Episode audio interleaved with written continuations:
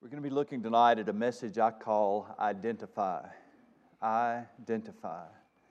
Uh, this was a message, as I told you this morning, uh, that uh, I shared at the uh, Defenders Conference at the Victory Baptist Church in Sherwood yesterday. We had uh, uh, between 150 and 200 there, about half and half between students and adults it was, uh, it was good to see them. We were talking about the truth and what is truth, and uh, kind of an apologetics type conference. Uh, it's not teaching people how to argue. That's what you think of when you think about uh, apologetics. No, we're not teaching people how to argue. Uh, we're pe- teaching people how to know what they believe and then how to defend it. And it's built on that responsibility we have from the New Testament that tells us to be always ready to give an answer to him that asks you the reason for the hope that is within you. Uh, I don't know about you, but I don't like to be put on the spot and ask a question that I can't answer. I like to be ready ahead of time. And that doesn't mean that I can't always uh, anticipate every question and get the answer. Uh, but it does mean that we can be well prepared. And knowing what we believe and why is important to us. And what we understand then and what we believe about identity and how it can be determined is rooted in our understanding of Scripture. And we're going to begin in 1 Corinthians 15 22 with one verse. Uh, For as in Adam all die, even so in Christ shall all be made alive. I want to draw your attention to those two expressions in Adam, in Christ. In Adam, all die. In Christ, all shall be made alive. Identity. We begin tonight with the broadest sense of identity, and that speaks of our humanity, our common existence as humans, nine billion of us and counting. It was 1804, in case any of you were wondering, as far as we know, they tell us whoever they are. 1804, the first time that our planet had a billion people on it. 1804. Basically, a couple of hundred years later, and you see what's happened. Uh, things are escalating rapidly, rapidly. Nine billion and counting. And so, when we're going to talk about humanity and speak of how that is, we're, we're going to have to paint with some broad strokes. And thankfully, the Bible does that. And that's why I bring to you this passage because all of humanity can be described in those two expressions. All of humanity, according to the Bible, is either in Adam or in Christ. In Adam or in Christ. Now, we could consider, I know, possibly humanity in a lot of different ways. We could consider humanity ethnically or racially. We could consider humanity economically. We hear a lot about that today the privileged or the oppressed or somewhere in between. We could consider humanity biologically. I had a quote from uh, a, a, scientific uh, a journal that I pulled out exactly for tonight Modern humans, Homo sapiens, are the only extant members of the hominin clade, a branch of great apes. A branch of great apes characterized by erect posture and bipedal locomotion, manual dexterity and increased tool use, and a general trend toward larger, more complex brains and societies. End quote. Humanity is a, a, a species of great apes, the last one, apparently. Now, I promise you, if you believe that, if anybody believes that, then your concept of identity is going to be affected by that. Do you understand what I'm saying? But if we consider the issue theologically or biblically, then we come to these expressions in Adam or in Christ. It's important that we remember there was a time biblically when the Bible used a much more visible expression. You were either Jewish or you were Gentiles. That speaks of the Jews and everyone who isn't Jewish. It's an important biblical truth that's crucial to our understanding of our identity in Christ. And so we'll take a few moments to look at this tonight. Ephesians chapter 2 and verse 11, a lengthy passage. Therefore, remember that you, once Gentiles in the flesh, who are called uncircumcision by what is called the circumcision made in the flesh of hands, that at that time you were without Christ, being alien, aliens from the commonwealth of Israel, strangers from the covenants of promise, having no hope and without God in the world. But now, in Christ Jesus. There it is. You who once were far off have been brought near by the blood of Christ, for he himself is our peace, who has made both, both what? Both the Jew and the Gentile. He has made both one and broken down that middle wall of separation, having abolished in his flesh the enmity, that is, the law of commandments contained in ordinances, so as to create in himself one new man from the two, Jew and Gentile, thus making peace, and that he might reconcile both, Jew and Gentile, in one body through the cross, therefore putting to death the enmity. You see, this hostility, this division in humanity, whether it was created by God's own law when he divided the world into the Jews and everyone who wasn't Jewish, the Jew and the Gentile, the descendants of Abraham physically, marked by the physical ritual of circumcision, so that uh, a boy in his eighth day of life uh, would be circumcised as a testament to his participation in the Abrahamic covenant. Then there was everybody else, the uncircumcised, as Paul describes them in this passage. It didn't mean, though, that those people who were not Jewish were left out and they could never be saved. That wasn't the teaching of the Old Testament. Jonah's mission to Nineveh is more than enough to prove that. We've got examples like Ruth and Rahab. Jesus, as we've seen in our uh, consideration of the Gospel of Mark, made many, many forays into Gentile territory, preaching to them the gospel. We've seen many of those Gentiles, like the demoniac at Gadara, and on and on and on it goes who came to believe on Jesus Christ. It wasn't that Gentiles could not be saved, they could be. But Paul describes them in Ephesians chapter 2 as being without hope and without God in the world, and that is a practical effect of his audience. The reason why the Gentiles are without hope and without God in the world is because Israel, God's representative, was lost.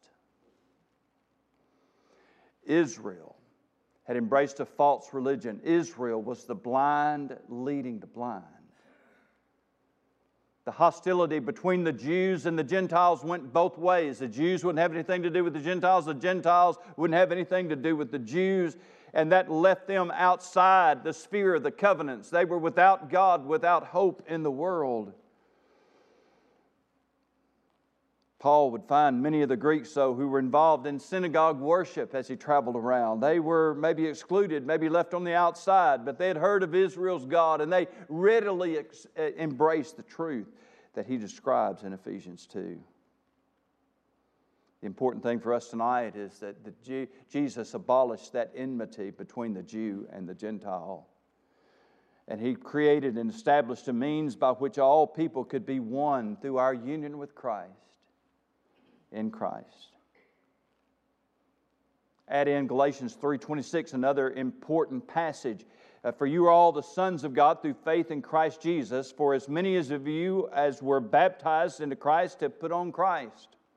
There's neither Jew nor Greek, there's neither slave nor free, there's neither male nor female, for you are all one in Christ Jesus. And if you're Christ's, then you are Abraham's seed and heirs according to the promise. This is not water baptism in this passage. You notice the passage does not say baptized into water, uh, but baptized into Christ. And when that happened, you were put, or you put on Christ. Uh, there's a great Baptist theologian by the name of James Boice who described the meaning of baptizo and contrasted it with another Greek word that's often used in the New Testament called bapto. We usually join those two together, but actually there's a distinction. The word bapto meant to dip something in and pull it out, where the word bapti- baptizo has to do with something that is put in and left in. And the distinction was illustrated by a recipe of all things from a physician that they had found in 200 BC for making pickles. I thought some of y'all here tonight, I didn't use this yesterday, but I thought y'all might identify with that. It talked about how they would dip the cucumber in boiling water, dip it in, take it out, and then they would baptize it, immerse it, uh, baptizo it uh, into the vinegar solution where it went in and it stayed. You see, we are baptizoed into Christ. We are put into Christ in a permanent way so that a permanent and even an eternal union takes place between you and me and Jesus Christ at the moment we get saved. This is a spiritual transaction. We are spiritually put into Jesus Christ. And at the same time, Jesus Christ, by the power of the Holy Spirit, comes and takes up residence in our lives. So the Bible says both sides of that are true. We are in Christ, and Christ is in us. That is the glorious teaching of the doctrine of union with Christ. Being baptized in water does not accomplish that. Being baptized in water is a symbol of that. It's all it ever was and all it will ever be. It is a symbol, an important symbol, yes, but still, still a symbol. The reality of it is spiritual. Galatians 3:21 tells us that we are the sons of God through faith in Christ Jesus. Why sons? Because this gives us this uh, union with Christ gives us full inheritance rights. And that's a whole part of the story of Galatians 3. We can put this simply there is no such thing as a second class salvation. None. It'd have been a great place for an amen. And there's no such thing as a second class salvation. We are all the children of God through faith in Him. To be in Adam then speaks of our common humanity under the curse. So, if that's what it means to be in Christ, then what does it mean to be in Adam? This is our common humanity under the curse. Again, it's Paul writing in 1 Corinthians 15, and so it is written the first man, Adam, became a living being. The last Adam became a life giving spirit. However, the spiritual is not first, but the natural, and afterward the spiritual. The first man was of the earth, made of dust. The second man is the Lord from heaven. As was the man of dust, so also are those who are made of dust. As is the heavenly man, so also are those who are heavenly. And as we have borne the image of the man of dust, we shall also bear the image of the heavenly man. We bear the image of the man of dust. Adam was created out of dust. God took the dust of the earth and fashioned it and formed it into a man. What was woman created from? Woman was created out of man. Man was created out of dust, woman was created out of man, and so we both bear that same image of the man of dust. All of us, all of humanity bears that image.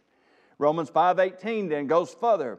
Therefore, it's through one man's offense, that one man was Adam. Through one man's offense, judgment came to all men. That's the curse and the fall. Remember, our text tonight said, as in Adam, all what? Die. That is the curse.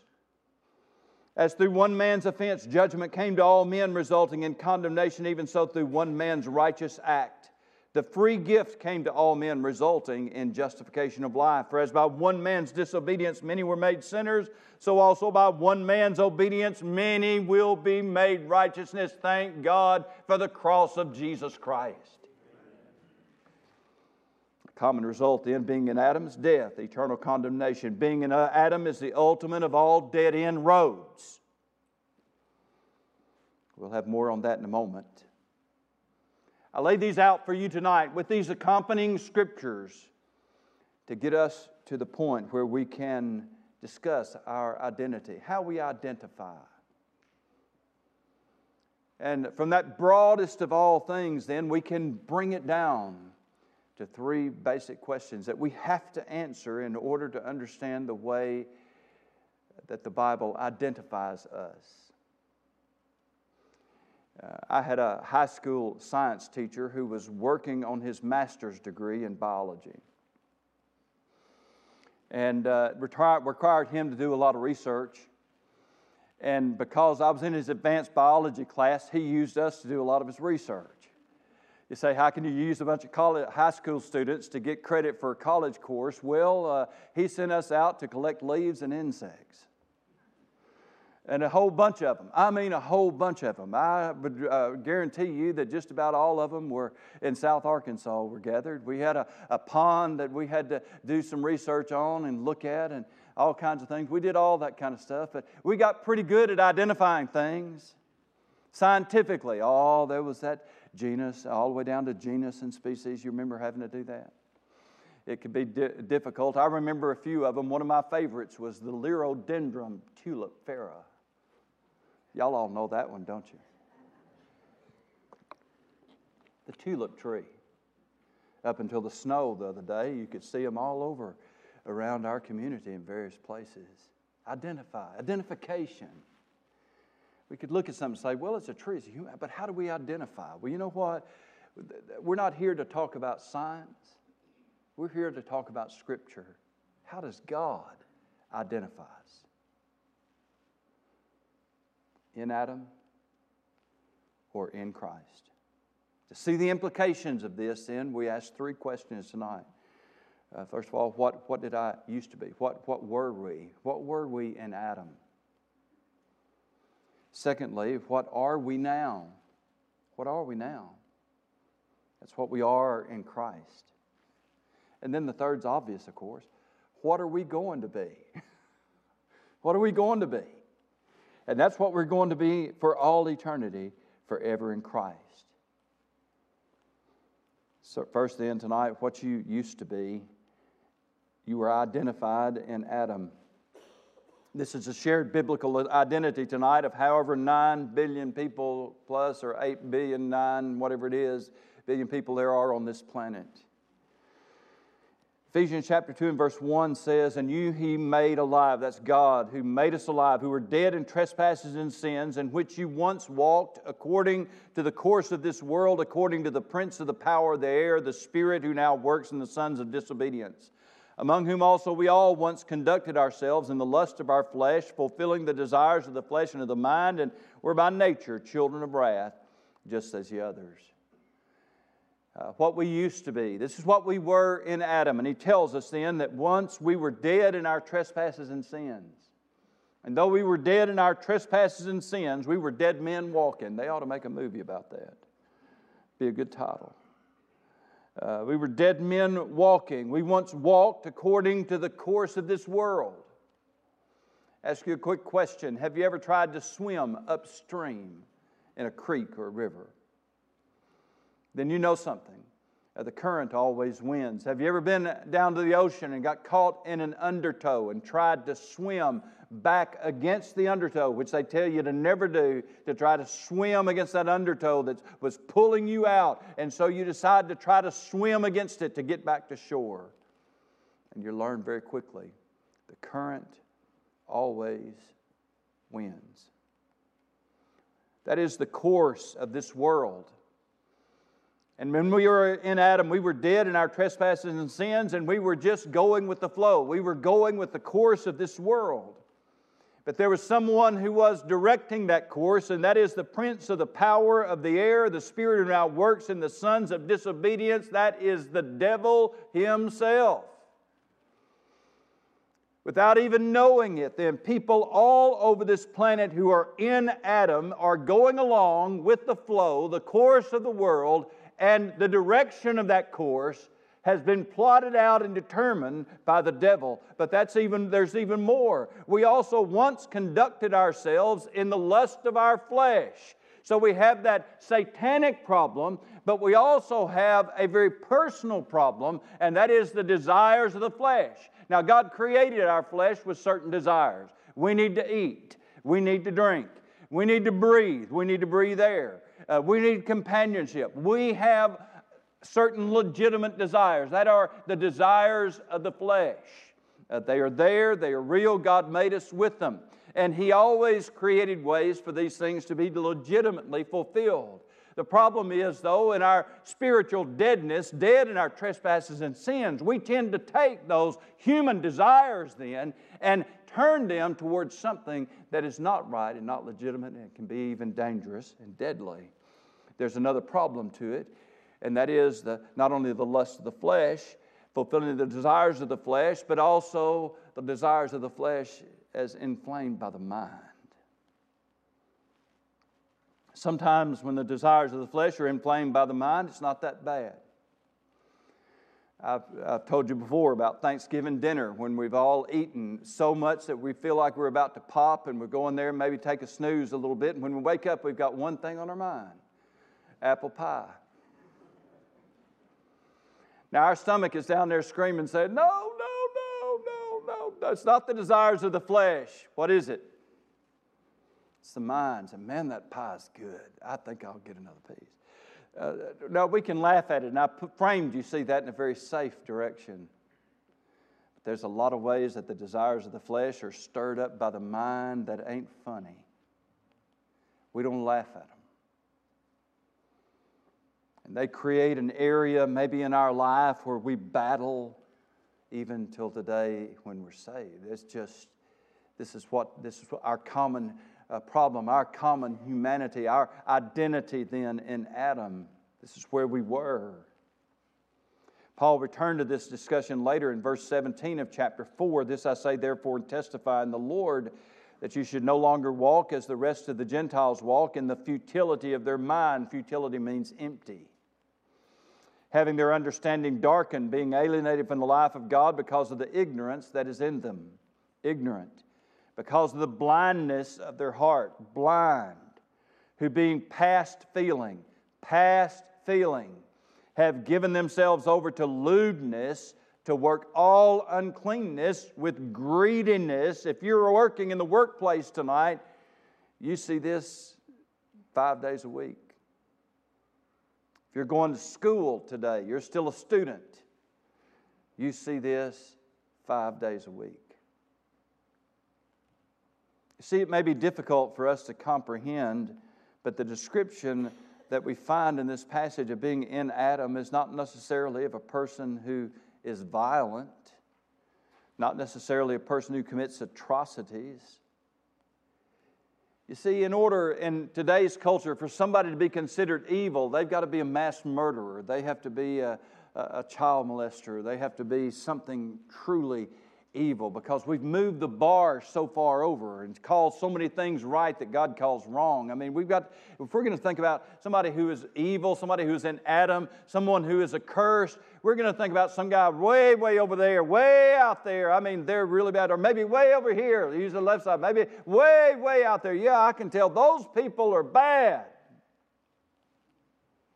They may not be sociopathic. They may not be mass murderers. They may appear to be well adjusted, functional people because on a human level they are. But I want to tell you tonight of what is true of everyone who is in Adam, but not in Christ. If they are only in Adam, they are lost because they are dead in trespasses and sins. They're walking in the course of this world. The course that's being plotted for them is by Satan. They're fulfilling the desires of the flesh. They're fulfilling the desires of the mind. They're by nature the children of wrath. Their mind is full of futility. Their understanding is darkened. They are alienated from the life of God by ignorance and blindness. They are past feeling any conviction about their lifestyle because they don't think they're doing anything wrong. They've given themselves over to lewdness, unspeakable things. They're greedy for uncleanness.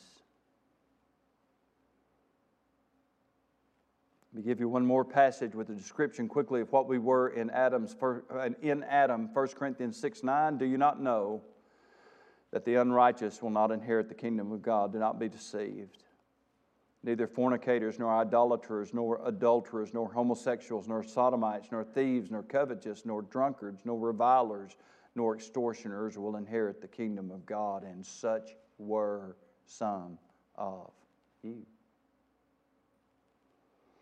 But you were washed, you were sanctified, but you were justified in the name of the Lord Jesus and by the Spirit of God.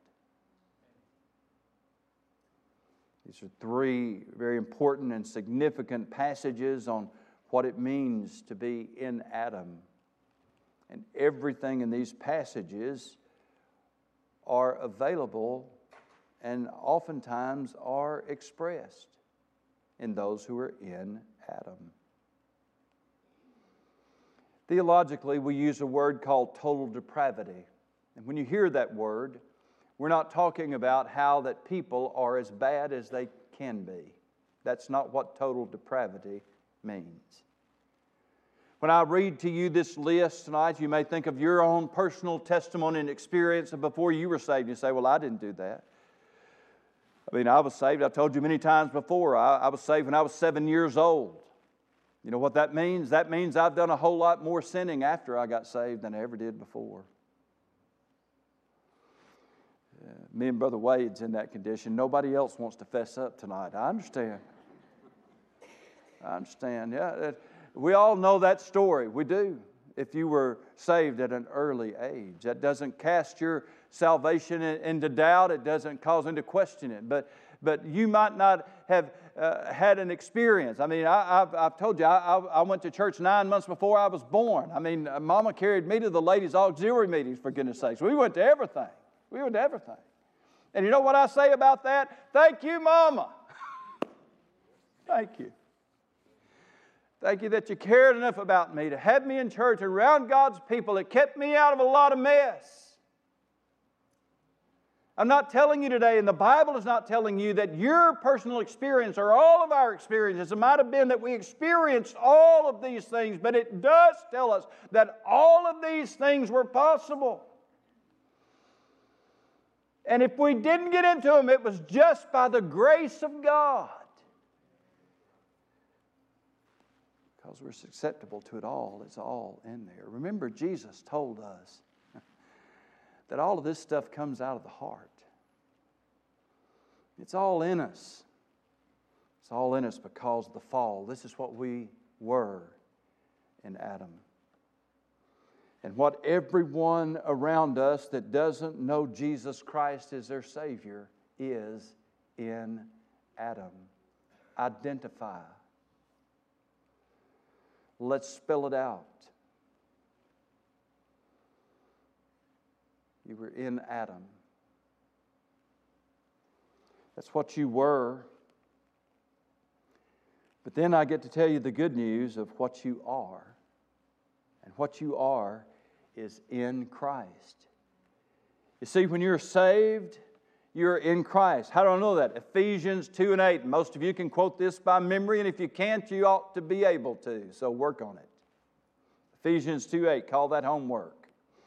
For by grace you have been saved through faith, and not of yourselves. It is the gift of God, not of works, lest anyone should boast.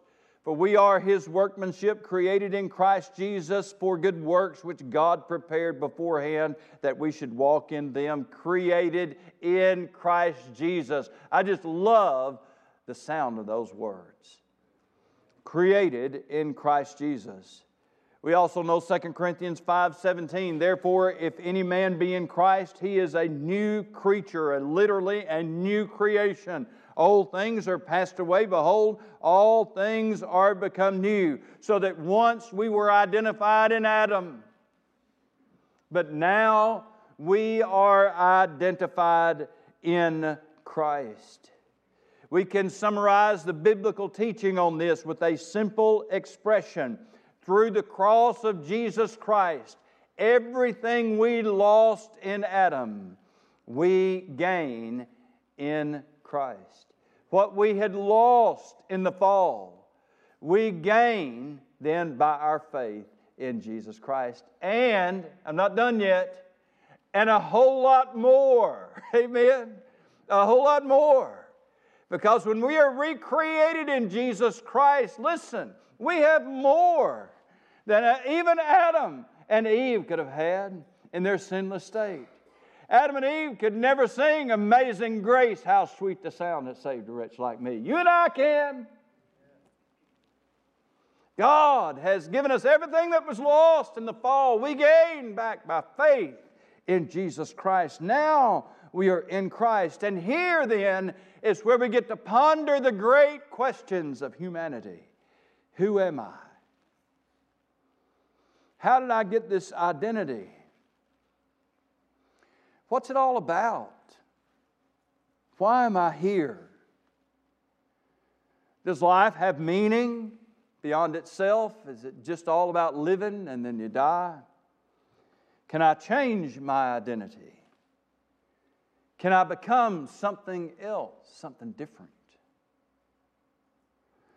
No animal ever ponders these great questions, only us. I've got a Labrador retriever. She's somewhat crazy. She's getting old, so she's not as crazy as she used to be. My Labrador retriever, Jazzy, has never one moment in her life asked the question, Who am I? She's never asked, Why am I here? You know why she never asks the question, Why am I here? Because she already knows the answer. Uh, you see, for Jazzy, she knows that number one, I am here to, to chase after whatever is thrown out there and bring it back.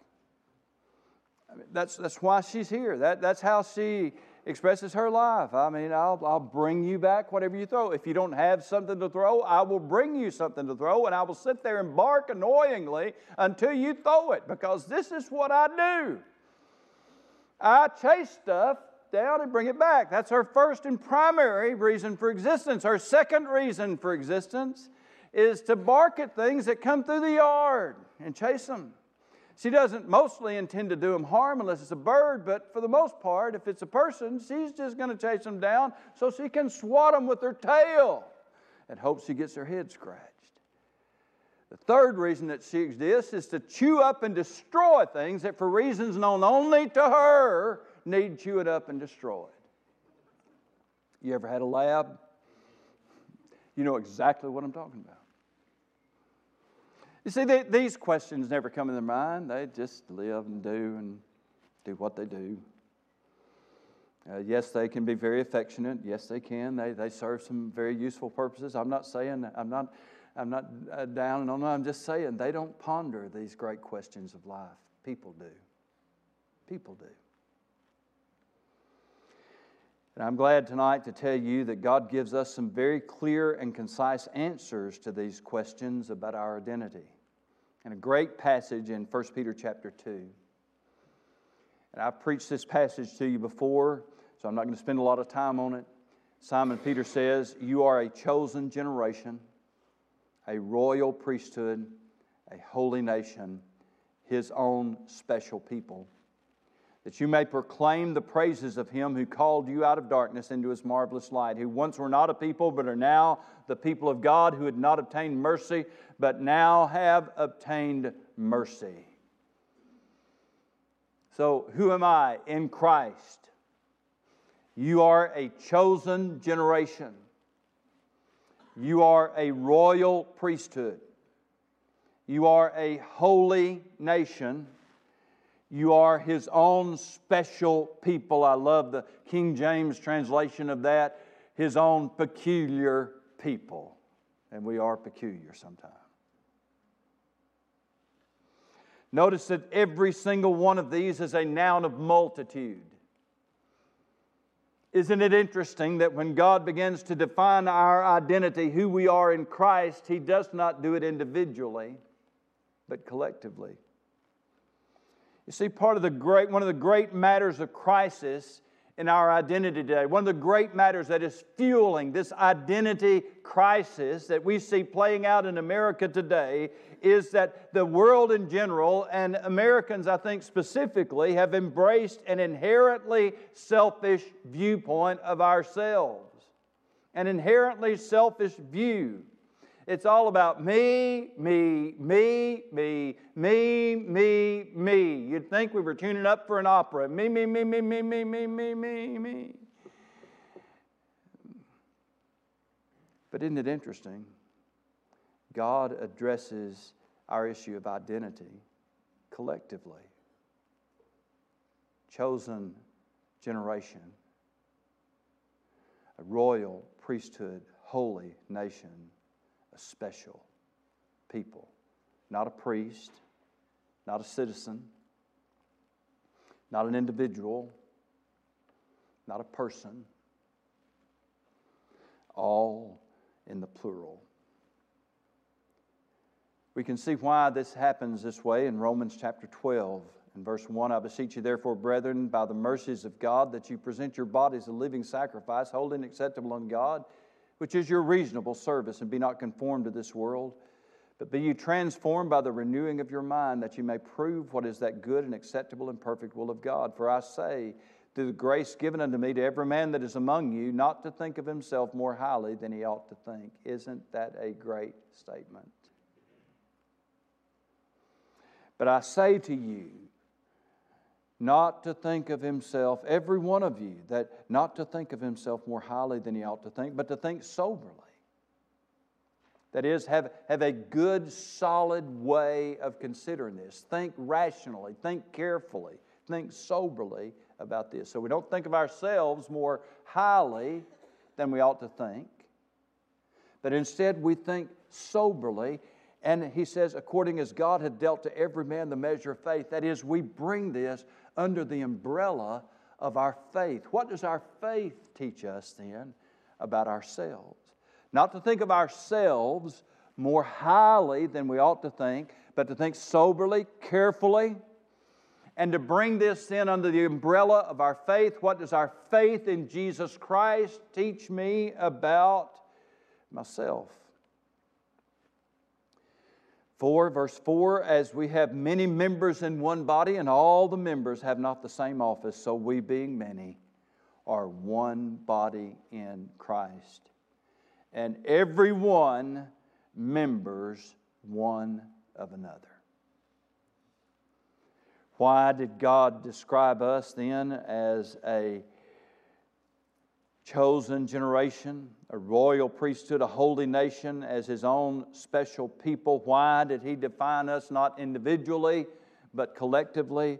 It is because when we were saved, we became a part of Jesus Christ. We became a member of Him. Paul would describe it, it goes so far as to say it this way in Ephesians chapter 5 we are members of His body, of His flesh, and of His bones. We are members of Christ. We have been joined to Him. Each one of us created, yes, with individual talents, with individual abilities, individual things that we can do. But when we get saved, we are then placed into Christ. And that does that marvelous truth for us so that we become a part of Him. But because we are a part of His body and all of these others then are a part of His body, that means that we are also individually collected to one or connected to one another. We are members of Christ, yes, but then we are also members of all of the others who are in Christ. You see, when He recreated us in Christ Jesus to become a new creature, it wasn't just about us. Yes, it was about us. Yes, He saved me. He sure did. But then He immediately, spiritually, makes us a part of the body of Christ, which connects us to Him and connects us to each other, members of His body and members of one another. It is evident to me that a whole lot of the identity confusion running rampant in our culture today is driven then by the attempt to find a satanic, fleshly substitute for what is available to us only in Christ. It's just like the devil. He's always been providing counterfeits from the very beginning.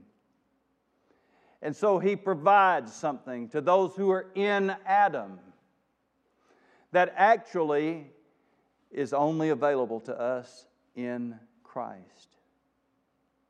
Because you see, in Christ, we become a new creature. In Christ, our divisions and separations are taken away from us. In Christ, We all become one people. We are one body, one new humanity, one new man in Christ. We are spiritually one in Jesus Christ, connected to Him and vitally then connected to one another. It's what we are in Christ. But instead, today, we see all this other. See, what humanity needs is a new birth. But today they're offered a gender transition. Let me tell you something tonight. This is not something isolated in a few small places. This is something that is being pushed on our nation in a way that I would have never imagined possible. Is being pushed earlier and earlier and earlier for obvious reasons because the, the sooner that they can get uh, children on uh, uh, uh, the things that are going to help them to, as they say, transition.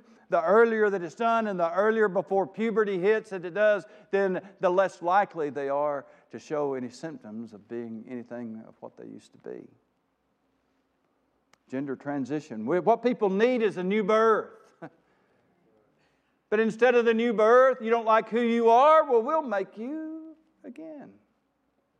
We've got the technology. But That's not all we need, because we need to be in the body of Christ. God did not eh, create us to exist in isolation. God said it from the very beginning, the get go, back in Genesis. It's not good for man to be alone. He didn't create us to be in isolation. What we need then, what we're searching for, is to, that sense of oneness that God gives us through being a part of the body of Christ so that we are one with Christ and one with one another. But instead of that, we have this satanic substitute that divides humanity in every way it can imagine.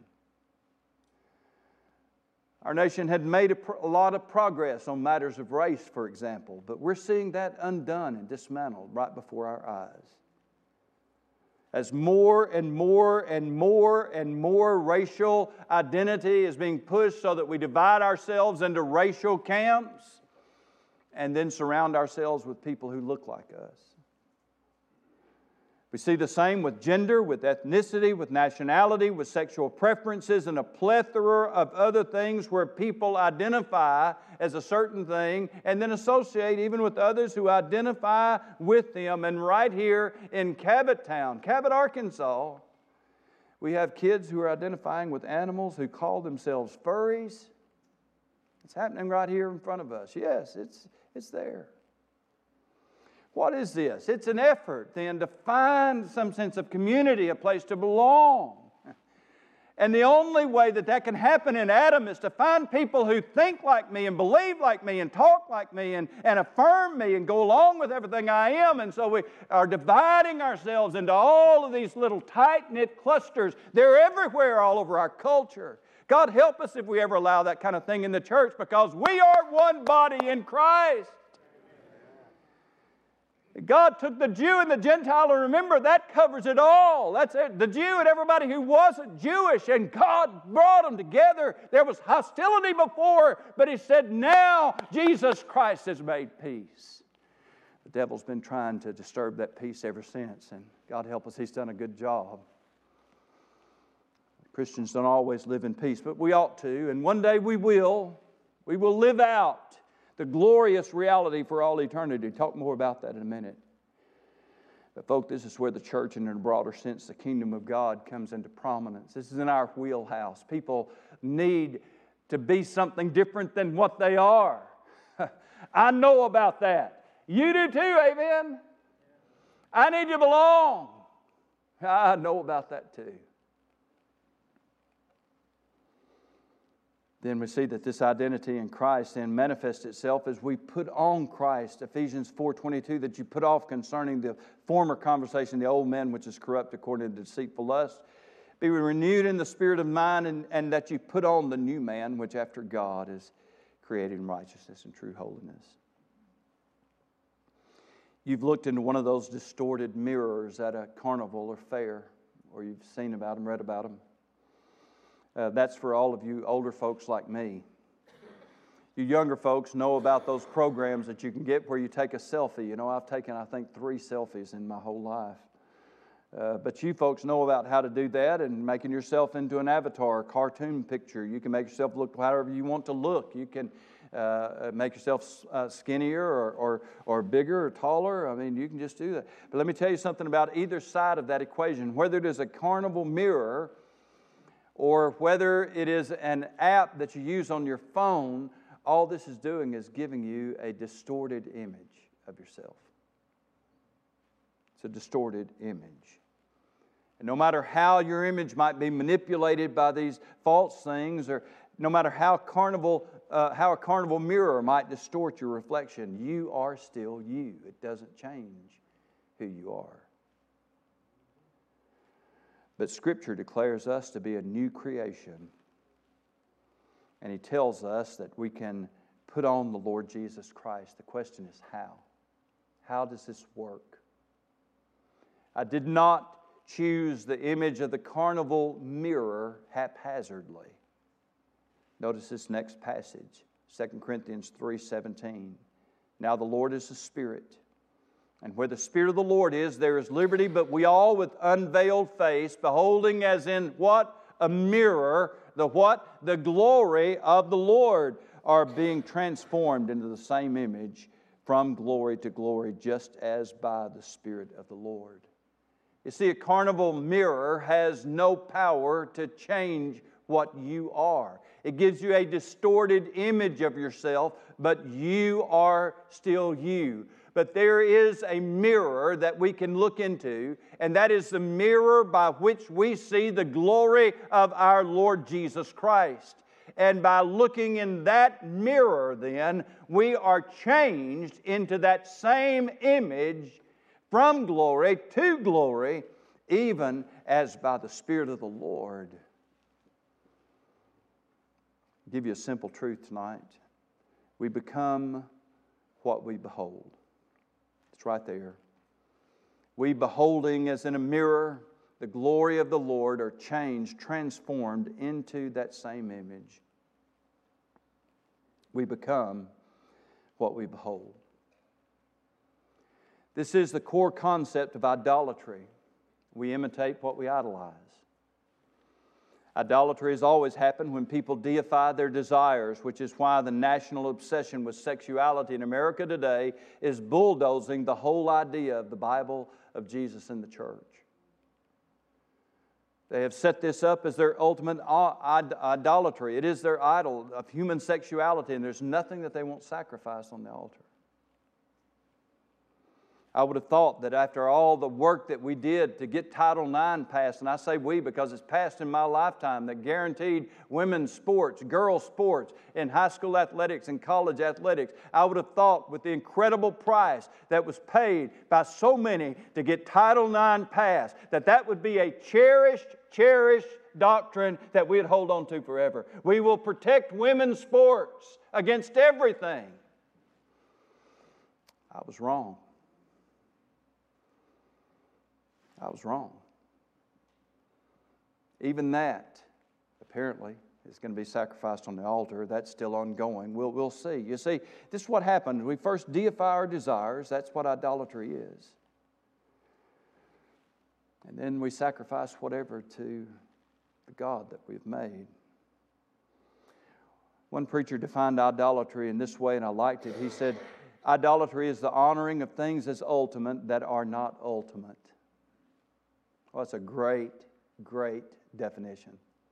Idolatry is honoring things as ultimate that are not ultimate and which therefore reshape us after their own image. Idolatry, you see, is the carnival mirror. But we elevate it to a greater degree when we begin to worship the image that we see the distorted image. And then that gives it the ability to make us into a distorted image. The carnival mirror tonight is primarily what we see on the online world Pornography shows us a distorted view of human sexuality. Social media shows a distorted view of human happiness.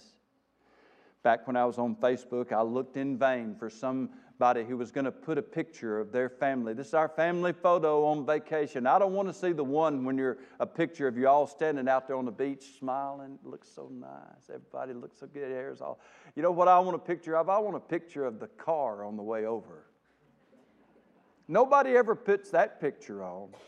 The kids are all squalling, you know, uh, you know how, I don't have to go on. Social media shows a distorted view of human happiness. Advertising gives us a distorted view of our body image. Science gives us a distorted view of humanity. It goes on and on and on and on and on. It's the negative side. But there's also a positive side. That's what Paul talks about here, that wonderful passage in 1 Peter. Remember, he told us who we are, but he also told us why we are. You are a chosen generation, a royal priesthood, a holy nation, his own special people, that you may proclaim the praises of him who called you out of darkness into his marvelous light. God has created us to worship. He has fashioned us for his praise. And through this marvelous work of recreating us in Jesus Christ, then he has fashioned us into the place where we can proclaim his praises in worship. The great thing about worship we become what we behold. We become what we behold. So, what we were, how the Bible identifies us, it does so by talking about what we were. We were in Adam. It talks about what we are in Christ, as it shows us that we are these things and we are here then for worship. It defines us corporately. We are part of Christ and a part of Christ's people, fashioned for praise. Then the question is what you will be in Christ. And I don't, I, am not going to spend a lot of time here tonight because if there's one thing most of us are pretty solid on, it's what we're going to be. We know how this thing turns out. But I do want to show you this one thing in 1 John chapter 3 and verse 2. Beloved, now are we the children of God, and it has not yet been revealed what we shall be. But we know that when He is revealed, we shall be like Him. And what great truth that is for us tonight.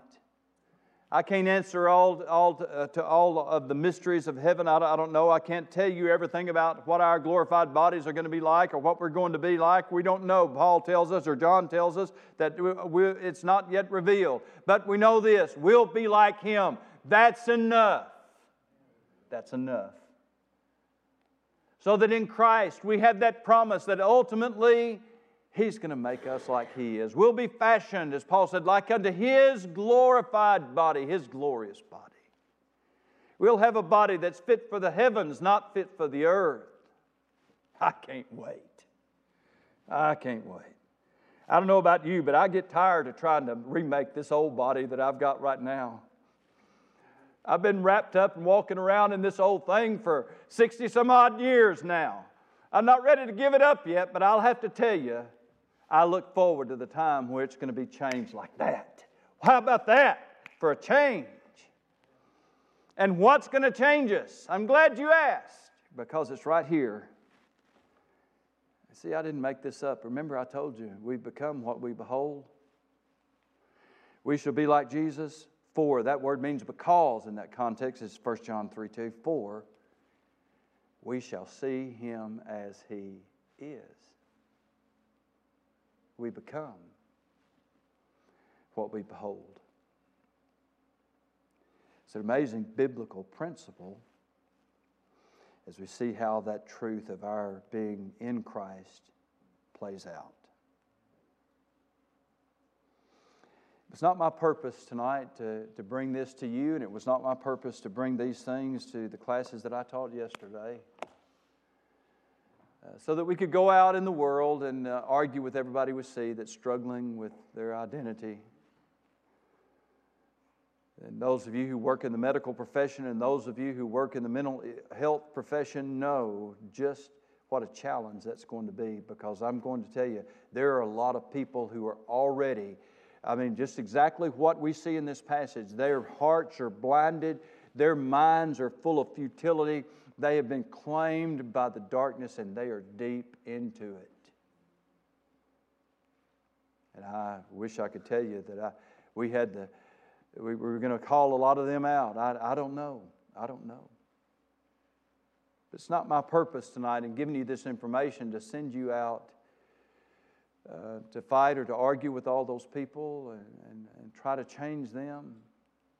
I give you this tonight so that you can, first of all, help yourselves and then help your children and your grandchildren so that they're not the ones who end up getting caught up in all this stuff and find themselves then caught in a current that has them far from shore, so far that it doesn't seem like they'll ever get back.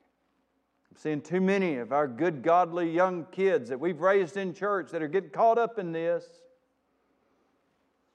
There's going to be a lot more unless we recognize what we're up against. So I wanted to say this plainly, and I want to affirm it again. And I want to put it up here so that all those of you at home that are watching can see it, and anybody who tunes in to watch it at any time in the future can see it. What is going on in our culture today, with all of this identity confusion and all of the trappings of it and everything that goes along with it, is nothing more than a satanically designed substitute for the new birth and creating then a sense of belonging that is a myth. It is a substitute, but it is really a mythical substitute for the belonging that God offers us by being in Christ Jesus. If you're in Adam tonight, the devil has one purpose to blind you to the truth of Jesus Christ and bind you in Adam for all eternity, because in Adam all die. But I'm here to tell you tonight in Christ, all can be made alive. We are all the children of God by faith in Christ Jesus. You may find yourself talking to someone who says, Well, I tried that and it didn't work for me. You may be one of those people watching from home. You may be sitting out there tonight, Well, I've already tried this. I'm still struggling. I, I don't know what's going on here. You know, a, a, a lot of people, uh, unfortunately, get a false message. They get a false concept of what it means to believe on the Lord Jesus Christ. Uh, they, they, they try to uh, mouth a prayer or, or something without understanding that it, approaching God means that we repent of our sins and we believe the gospel that Jesus Christ died for my sins, for my sins, for my sins. According to the scripture, and that he was buried, that he rose again the third day, according to the scriptures. And I can assure you, if you believe from the heart that form of doctrine, that was given to you, the truth of the gospel of Jesus Christ, then everything that God says about those who are in Christ will be of you. I'm not offering you something that would happen that would cause you to never again struggle with sin. That's not what it is. Though we are in Christ, we still deal with this body that has borne the image of the earthy, and it still does. But the image of the earthy now is wrapped up in a new image. I am in Christ Jesus. Are you? I hope you are. If you're not, this would be a great time to make that decision. Let's stand together, please.